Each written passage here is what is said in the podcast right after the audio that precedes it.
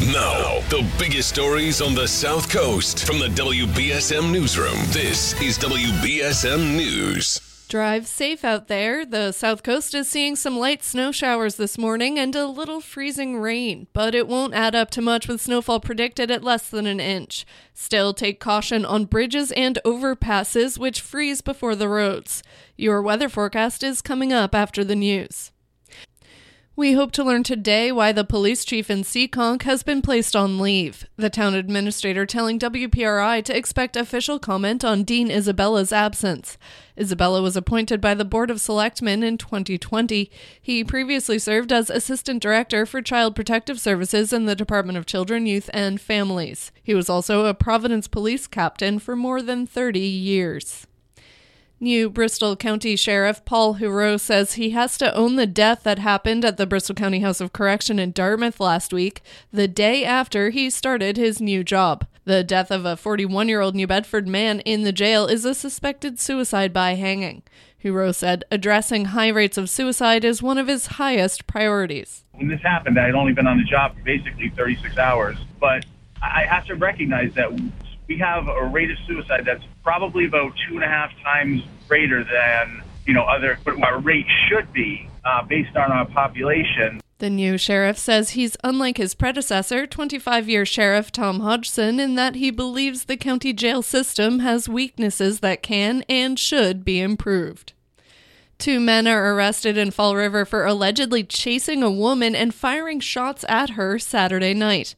31 year old Jeremal Auguste and 32 year old Christopher Good are accused of chasing a woman down Tuttle Street, that's just off South Main Street, and firing shots at her in the process.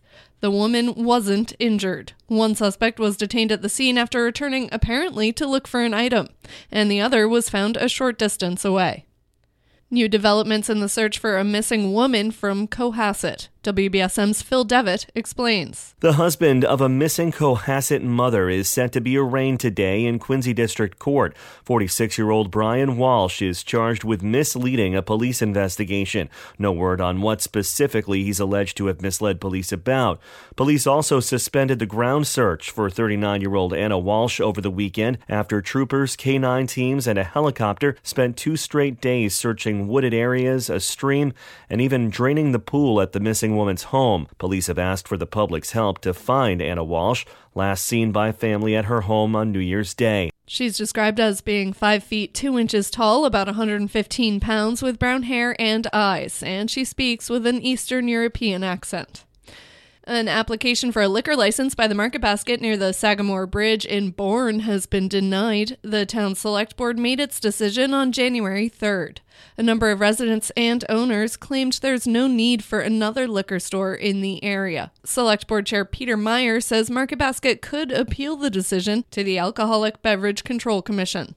In sports, the Patriots have officially been eliminated from playoff contention after the Buffalo Bills beat them 35 to 23.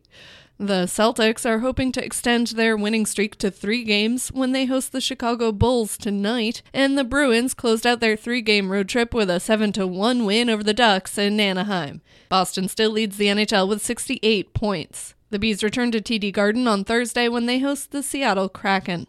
Now for a look at your local forecast from ABC6. Along the south coast, there's just a chance of a few flurries or snow showers or freezing rain just for the first couple of hours around daybreak this morning.